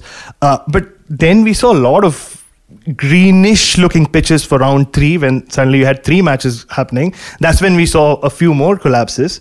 Even the game... the Redbacks versus Victoria last week at Glenelg. The pitch was doing all sorts. It was a crazy decision by Travis Head to win the toss and elect to bat. It was a cloudy morning. The pitch was doing all sorts, and they collapsed. So even in this game, even though look at the scoreboard and you see Queensland have made 496 for 5, the ball's been seaming around throughout. A couple of umpiring decisions could have gone the Redbacks' way. Catches were dropped. So it's not just been runs scored on flat wickets, which has been, for me, the beauty of this Sheffield Shield setup, this segment of it, because we've seen fast bowlers take wickets, we've seen openers score runs, we've seen middle order batsmen score runs, we've seen spinner like Mitchell Swepson's been taking 5 wickets pretty much in every innings he's bowled in. But the fact that no other spinner has done that is purely because of the quality of spinners. I mean, John Holland is a steady, can hold one end up kind of spinner. And that's why Victoria couldn't bowl the Redbacks out in 5 sessions last week around. So I wouldn't, even though we've seen, I think, 26 centuries, and Mitchell Starc was upset about not scoring a century, I saw chucking his bat away. You can just look at the scores and think, oh, they've just been playing on flat pitches. But the truth is, that's not the case. And batting at Park 25, forget about the pitches. They have these weird side screens, and Manas Labuschagne complained a lot about it despite making 100. So there's a gap between the two side screens, and there are, on one side, random people just walking. On the other side is the highway. You see the tram and cars, and I remember poor Alex Doolan getting out to, it was LBW train, because there was a freight train which was just going past. There's a rail track right next door, and the horn went off at the moment the ball, Michael Nisa delivered the ball, and Doolan was struck on the pad. So, you have to give the train that wicket. So it's not been as straightforward as just batsmen having a great time scoring runs on flat. They've not been flat top bullies. He should have trained smarter. True. Even though there have been clumps of runs scored, as Jeff points out, and there's been that sort of reflexive, well, how flat are the tracks? It's been... When have they scored runs has been a fascinating study. We talked a couple of weeks ago about Cameron Green laying down a marker, Travis Head responding, Pekowski doing likewise, Travis Head responding, Wade coming back into the team at Tasmania for round 3, immediately making 80-odd not out, and then, as we, I guess, already talked about, Pekowski again rising to the challenge for the second week in a row. So it's been... The internal rivalry side of things has meant that every time you pick up a scorecard, there is plenty riding on it because of the fact that they've had so much cricket being played before the first Test match. It almost feels like another world when Australia last played a Test in Sydney in January. Oh, it certainly does. And it's made for interesting journalism as well. Generally in a Shield, you'd be at a game, you'd see what's happening, you might write about a innings or a spell, but here, because everything's happening at the same time, you like, with whether it's Burns or Pekowski or like you said Colo, even if it's just Lloyd Pope and Mitchell Swepson, yep, you always have a comparative degree. So Swepson took 4 wickets and Lloyd Pope took 5 wickets on the same day on adjoining grounds, but you had something to compare it with, which I think has been another fascinating aspect of having the Shield in one place as a journalist, purely from a journalist point of view. All these internal battles you spoke about, and look, eventually, look, I've started sounding Australian with my looks, by the way. Yeah, like soon that test squad's going to be... Yeah, look, mate. Oh, yeah, seriously. Seriously, when I speak to some of my Indian friends, I say, oh, I rocked up here, and they're like, you did what? Yeah, anyway. So, rocked up, Savo. Yeah. So, you know, yeah, they might just pick Matthew Wade at number 6, and who knows, maybe Joe Burns will retain his place. I keep using pro wrestling analogies, as you guys know, and he is the incumbent. He has the title. He has the opener's title belt with him. So he needs to lose that spot for Will Pekoski to get it. Mm. Yes, he's not done anything of note. He's averaging 11. He made 11 today. Pekoski's making double 100 after double 100. But does that... You're not making a strong case for him. Yeah, I know I'm not. But, you know, Justin Langer is someone who wants to back Burns. And there is a crucial factor there as well. David Warner's love for Joe Burns. Like, you know, we've seen them fist bumping. You know, I noticed them last year during the nets. If Joe Burns is already in the nets, David Warner would come from somewhere. He would only start his net after he's fist bumped Joe Burns. And there's a lot of brotherly love going on between those two. And and from a cricketing side of things, one of the main reasons David Warner loves batting with Joe Burns is when he's doing well, he rotates the strike well. So David Warner doesn't get stuck at one end, which was a huge problem for him in the Ashes. But in my piece, I wrote, Will Pekoski is very good at that as well. So him and Marcus Harris, the rotation of strike was incredible. Of course, everybody will speak about the boundary hitting and the stroke play and how good he looks. But I think his running between the wickets was as good as anyone else. So have I just buried Joe Burns? I think I have. But yeah, pretty much. He's he's gone. But you mentioned Mitchell Starc cracking the shits. We need to revisit this. He was on 86 not out. His captain was Peter Neville, who let them bat on so that Sean Abbott could get to a century. And then as soon as Sean Abbott reaches his 100, he says, right, come off, we're bowling. Mitchell Starc has never made a first-class 100. He made 99 in that test series in India in 2013, and he's never got back to that level since. Pretty entitled to think that he could have got another over or two. And if anyone's going to score 16 runs quickly, it's Mitchell Starc. Yeah, and he had his momentum going for him as well. Like you said, he just needed a few more balls and, you know, especially... Sean Abbott, of course, has slightly more batting talent on paper than Mitchell Starc. But when you've seen your partner being allowed to score 100, I mean, this is not, I know our Indian listeners will immediately compare it with Rahul Dravid and Tendulkar not making, you know, whatever, double 100. No. Like, you know, declared Rahul Dravid hates Tendulkar, let's bury him at a stake. But, but this is like, this was bizarre because you let the other guy do it. It's almost like, I would understand if it was Sean Abbott's dad who was coaching the side and he just wanted his son, or captaining the side. He just wanted his son to get to 100 and didn't care about the other kid. So it was very, very understandable that Starc chucked his bat away and he wanted to bowl very, very fast after that. Sean Abbott's one of a group of fast bowlers which just reinforced the depth, really. I mean, the fact that Cummins and Hazelwood haven't been around have given other opportunities, but nor Pattinson for that matter. But, you know, you look at Tasmania and, yes, they haven't perhaps got the results that you might expect with this, but Bird and Siddle, just look at their figures against New South Wales when bowling them out for 64. Bird, 10.3 overs, 6 maidens, 4 for 14, and Siddle, 11 overs, 5 maidens, 3 for 17. I feel like we've seen that a few times through the course of these four rounds. They'll be nowhere near the test side this summer. Siddle's retired, but I don't expect Bird will be necessarily in the frame. But Sean Abbott is a player who's been on Australian tours. He's been in the white ball squad as recently as England this year. And then Mitchell Starc started his campaign pretty well too, having decided not to be part of the IPL this year. Yeah, and you know, if you can just stick to Siddle and Bird for a second, it's so important to see guys like Siddle, Bird, Chad Sayre, Scott Boland play first-class cricket. I think they don't get their due. Because forget about what they do for their own state. It's important that these guys continue playing for the sake of Australian cricket because they become yardsticks, right? Yeah. I call them yardsticks for young first-class batsmen because they are guys, they're not going to do anything different to what they've done the previous season.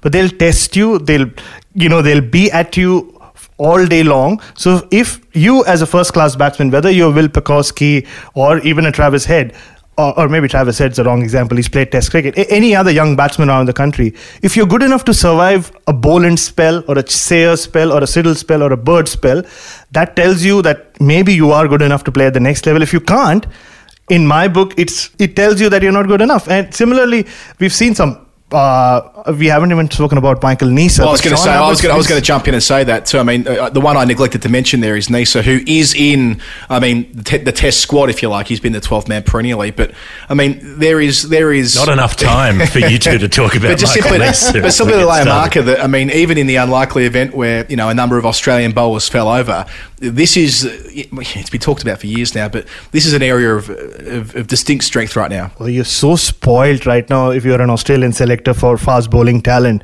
You know, we didn't even mention Trent Copeland, poor guy. He's bowling maidens and taking crazy amounts of wickets. Sean Abbott, and he's also shown that he can be consistent with the bat. And he's come in different conditions and different situations and scored runs. He made quick fast 60s and 50s. Now he's made 100.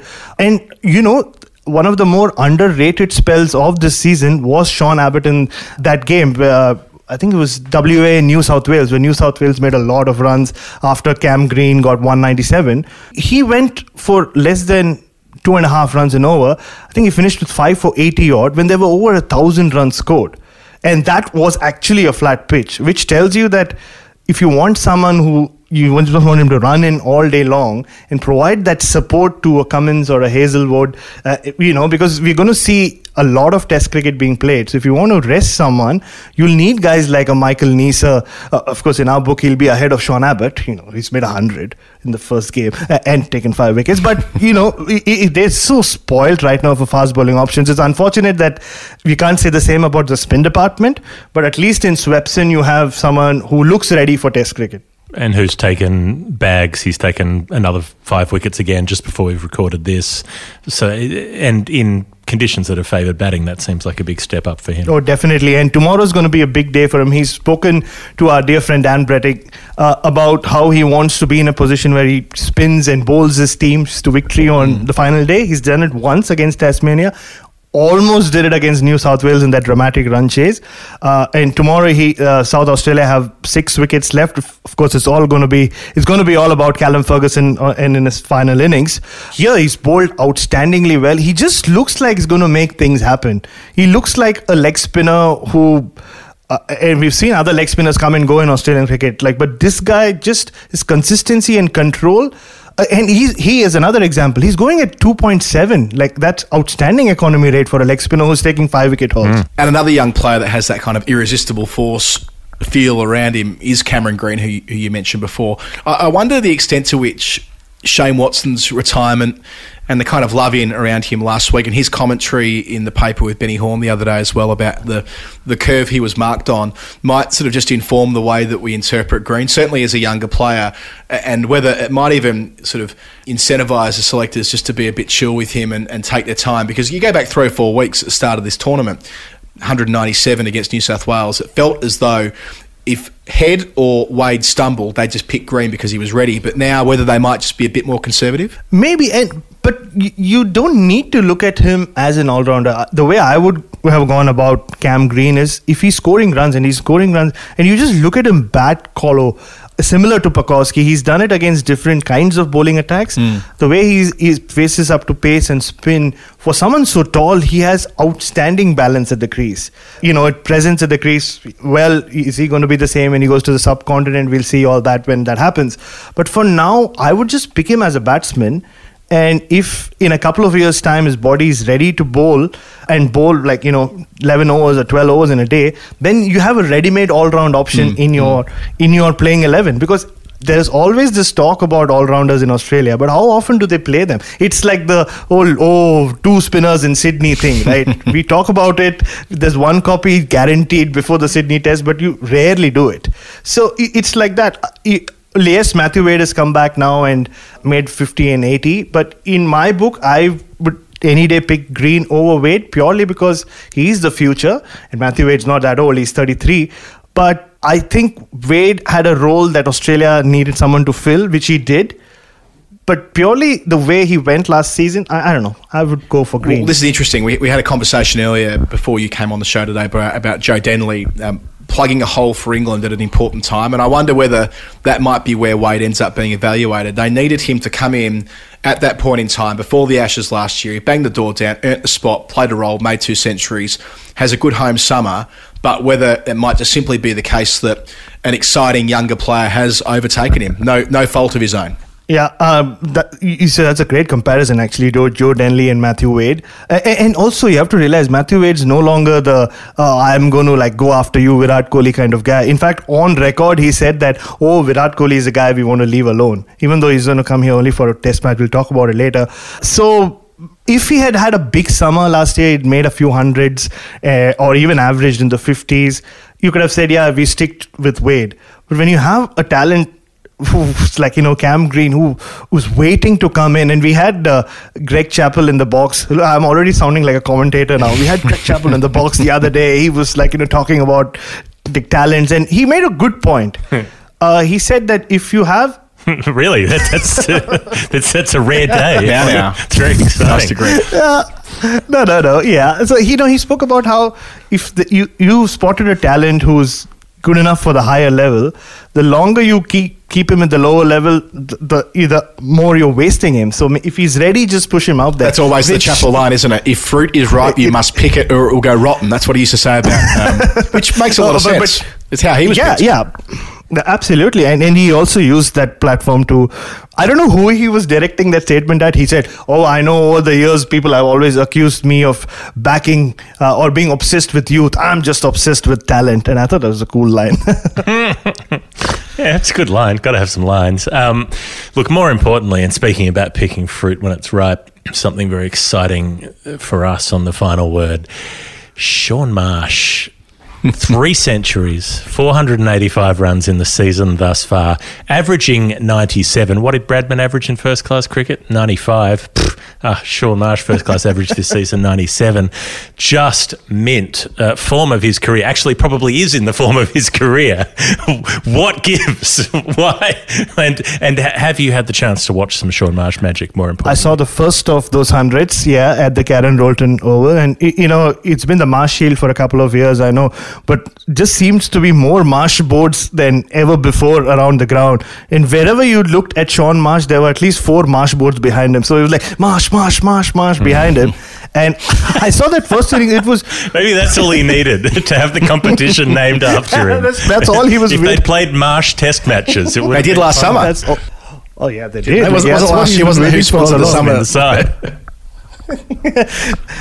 But that first 100 was, he was smoking them. Like, he was hitting some big sixes around the Karen Rolton Oval. I think they were playing for a declaration, if I'm not mistaken. He was knocked over by Lloyd Pope in the first innings. But it was quite a knock. It was a Sean Marsh knock I remember watching in the IPL back in 2008, 2009 when he was on top of the T20 game, when he was Preeti Zinta's favourite Australian. That's the Sean Marsh he reminded me of. Unfortunately, I haven't seen the next 200s. Well, he made 135 in the round that we're currently watching in the first dig against Victoria, yes. So he won't get a second chance to bat in this game, but as Jeff says, he'll finish this clump of games with 3 centuries to his name. Other players that have gone on to reach 3 figures who we haven't really talked about yet, Usman Khawaja didn't do an awful lot until saluting this week and then made 46 not out in the second dig. Just as a timely reminder that he is there in the extended squad environment where, let's assume they pick 24, 25 players for the test matches due to coronavirus, that he will probably get another opportunity in a squad at least. Matt Renshaw batting at number 5, made 70-odd the other week, made 168 this week, so we always think of him as the young opener, but now as he matures, maybe he'll have a future in the middle order. So yes, while the marching is a good laugh, and like if he got picked, if there was a coronavirus outbreak, as we sort of foreshadowed a couple of weeks ago, and they need to find a captain of Australia at short notice, a 37-year-old Sean Marsh would make my heart sing. In reality, Khawaja and Renshaw probably are the two that are one out and one back, almost in the same category as someone like Peter Hanscom, who made 80-odd the other day but isn't really in the frame, who they might just have in that squad of 22 or 24 as injury backup. Usman Khawaja, yes, it was one of those centuries. He looked fluent. He always does, right, when he bats for a period of time. But he just didn't look convincing in the first inning. There were a lot of balls that went past his outside edge. I thought the Redbacks, Wes Agar in particular, bowled really well to him. But having said that, he did survive enough or long enough to make 100, and then he played some great... He, in fact, looked better today, though they were playing for a declaration. He made 46, but he was just timing everything. But... maybe they've gone past him. It was only a year ago he was being referred to as the poster boy of Australian cricket by Justin Langer, wasn't he? So it's interesting how quickly the equations have changed for him. But Renshaw is an interesting one. You know, I remembered Renshaw as this dogged opener who played a few attractive shots, looked a little like Matthew Hayden but batted like Justin Langer. That was my memory of Matt Renshaw. But we spoke about Will Pukowski sometime back. Matthew Hayden in the streets, Justin Langer in the sheets. That's literally who Renshaw is. Like, yeah, oh, just cast your mind forward to Justin Langer in the sheets there, Jeff. Very good. Be very enthused. We spoke about Pukowski, like makeshift opener who's suddenly now banging down the door for that opener spot.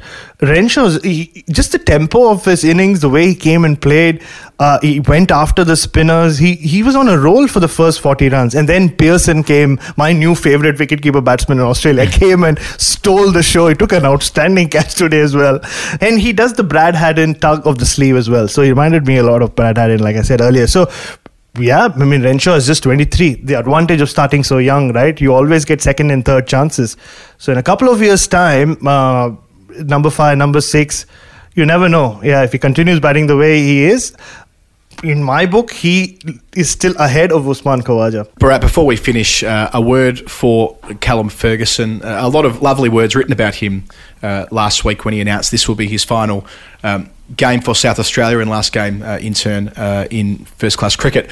A strange career in many respects. A player who I think we all expected for a long period of time, about a decade ago, would go on to be a bit of a mainstay of the national side. Injuries at inconvenient times, of course, a couple of knee reconstructions along the way.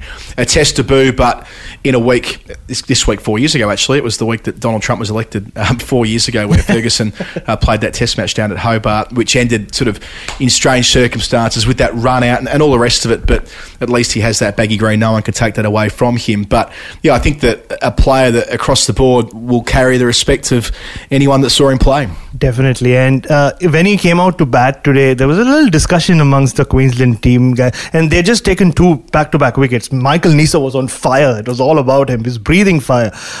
And they had a little chat, and then they just like formed a guard of honor. And nice. When you walk, it was more out of respect to him as a person as much as it was to him as a cricketer. But for me, what stood out, Colo and Jeff, happened a few days ago when Saka suddenly sent a message across saying that there's a big announcement coming. So I rushed to the Adelaide Oval.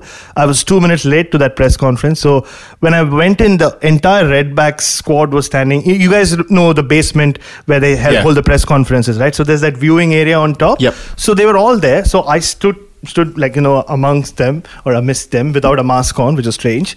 And Callum Ferguson was sitting there with, he'd bought his first ever cap and the current cap, the Redbacks cap. And he just spoke purely about the passion he has for South Australian cricket. He broke down like while talking about it as well. And I was just looking at the faces of the Redbacks guys around me. You could see that if they didn't feel as passionate about playing for their state, after just listening to him for 15-20 minutes, they definitely would have, and you know, what better sign of a great career than your entire team attending your announcement, like, you know, about your retirement, and then applauding you, giving you a standing ovation while your baby is wailing. I mean, it doesn't get it better than that at all. So yeah, he's such a lovely man though. I just saw him even today after, he's still unbeaten. He will bat tomorrow again. As I was just leaving the ground, he was there just like seeing his family off, but he had time to stop, smile, and ask me how I was doing, and I felt that it's a little strange considering I should be doing the same to him, considering this is one day left as a Redbacks cricketer. But I think he would just be disappointed that they've let him down. Like, you just observed him today on the field. You know, he was left alone before he came out to bat. Yesterday, he was let down by his batsman. Today, he was let down by his batsman. At least Harry Nielsen has hung around. But just to sum it up, what really caught me off guard was when he spoke about, at the age of 35, he's going to turn 36 soon. He said that at the start of the season, I actually thought if I scored 1,000 runs, I still have a chance of coming back into the squad. It was like, that shows you that, yeah, you never gave up, so Sean Marsh shouldn't give up. Well, I mean, we were saying about 12 months ago, if Australia needed a short-term captain, that Ferguson could be in the frame for that, which sounds odd, but I suppose that's been partly due to the leadership void with what happened a couple of years ago. So by the time this show comes out, Callum Ferguson's career will be over with the Redbacks, but at the moment it's night three for those matches, so he'll be resuming tomorrow. South Australia 138 for four, chasing 448. Might be a chance for a last little salute from Callum Ferguson. Victoria VWA, there's pretty much nothing for the Vicks to do but bat. They're 4 runs behind, but without having lost a wicket. Pekowski 32 not out, so they might as well just let him pile up as many as he can and press his case. And then Tasmania versus New South Wales, that absolutely bizarre game where New South Wales were bowled out for 64 in the first innings, then made 522 for 6 in the second, and now the Tasmanians are 26 for 2 and they need to try to bat out the day or make 358 to win. So there'll be plenty for you to watch tomorrow, Bharat. Plenty to watch. I've already been informed that the guy who takes these decisions, Dan Allen, with the commentary, he thinks that the Redbacks game isn't going to last for too long, so he just messaged me sometime back saying I might have to then rush to Karen Rolton and like do a couple of stairs for the games there. Earn your money. But earn my money, yeah. Why shouldn't I? Yeah, I might become the first commentator in history to do 2 first-class games in a day. Yeah, there you go. Some history. Why not 3? Or maybe 3. Why be slack? I know. I'm too lazy. Look, Bharat, it's always lovely catching up with you and having you on the show. Thanks for joining The Final Word once again. My pleasure as always, boys. Hi, I'm Natalie Jimonis, and you're listening to The Final Word with Geoff Lemon and Adam Collins.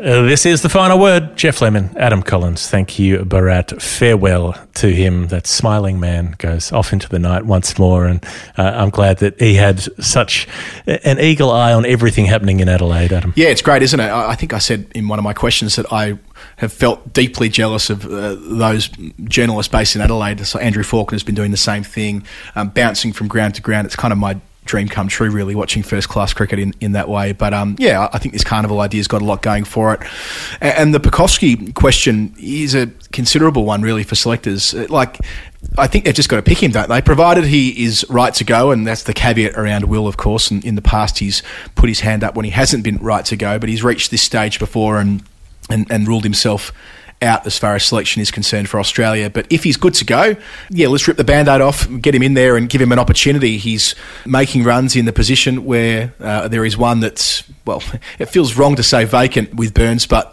I can't arrive at any other conclusion. And the way Bharat was talking there about applying a similar rationale for Green, yep, 2 debutantes against India isn't without risks inside the top 6, but if they think they're both good to go, and especially that feels the case with Pekowski, it could make, well, it'll add another layer to what's going to be a fascinating summer. Yeah, I think obviously you would know I've been a strong advocate for Joe Burns, and I think he's a wonderful player. And he's been dicked around, and that hasn't helped. You know, that's probably been a factor in forestalling, in stunting what might have been a better Test career. But he did have his opportunity last summer with 6 Test matches against some pretty average opposition who were being thumped, and you know, he made a couple of decent scores, but he didn't lock it away. And when you've had that extended run, you know, I mean, for all of our banging on about Glenn Maxwell needing a shot in the Test team, if he had that sort of run, if he got 6 matches through a home summer and it didn't work out, then I'd be happy to let it go. Yeah. It's just that he's never had the opportunity. And I think Burns had that opportunity and didn't really. Yeah, and it didn't feel fatal at the time because the team did so well. They won all of their Test matches last summer. I mean, Burns made runs in the first of those, so I guess the most competitive at the start anyway, when you don't know how a summer's going to go. He made 96 or 98.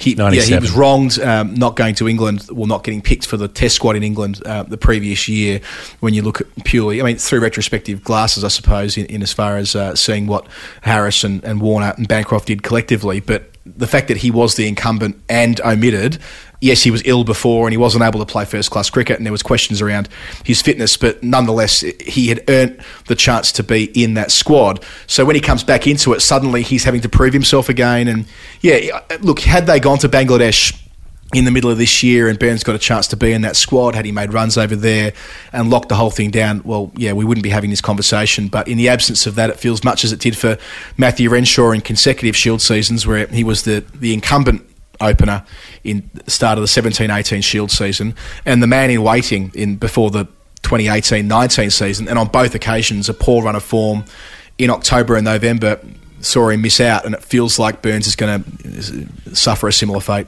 And I guess with Will Pekoski, you have a young player who's excellently talented and who's making a stack of runs. That kind of answers it for itself. Yeah. You know, that it's a positive decision rather than a negative one. It's not about dropping someone, but it's about having someone who can't be left out. And I think the other factor is that who knows when they're going to get to play Test cricket again. This is an Australian home summer that only has 4 Test matches in it. They might not get to play another one until the following December. You know, they finished playing Test cricket on January 6, 2020, and they'll start on December 17th. Who knows if they'll be able to tour for a Test tour next year at all. We just don't know at this point. So if you miss the opportunity to pick Will Pekoski now, then are you waiting another 12 months? Does he have an injury next summer? Are you waiting 2 or 3 years? So have you missed that chance? Have you blown that chance completely? So when a player's ready... That's right. Like the will he, won't he thing will... It'll become baggage if it isn't already. I mean, 2 years ago he was all but... I mean, I think that Tim Payne column before the Brisbane Test match where they played against Sri Lanka, and it looked as though Payne was picking Pekoski, and then the day before the Test they went the other way. But the point being that he's gone through the motions of that a couple of times. For this to happen again, I don't think would be a positive step. So yeah, I think we've come back to this theme a few times through the show, haven't we? That sometimes players get overtaken, and that's okay. It's not sort of rendering the overtaken player's career as void or saying they're not good enough at that level. It's a positive, and it just... these things happen. That's what representative cricket's all about. Sometimes you start the day with a lot of votes in Pennsylvania, and then sometimes by the end of the day your opponent has had a lot more votes come in for them in Pennsylvania, and you no longer have a lead in Pennsylvania, and at that point it's time to shut the fuck up and leave.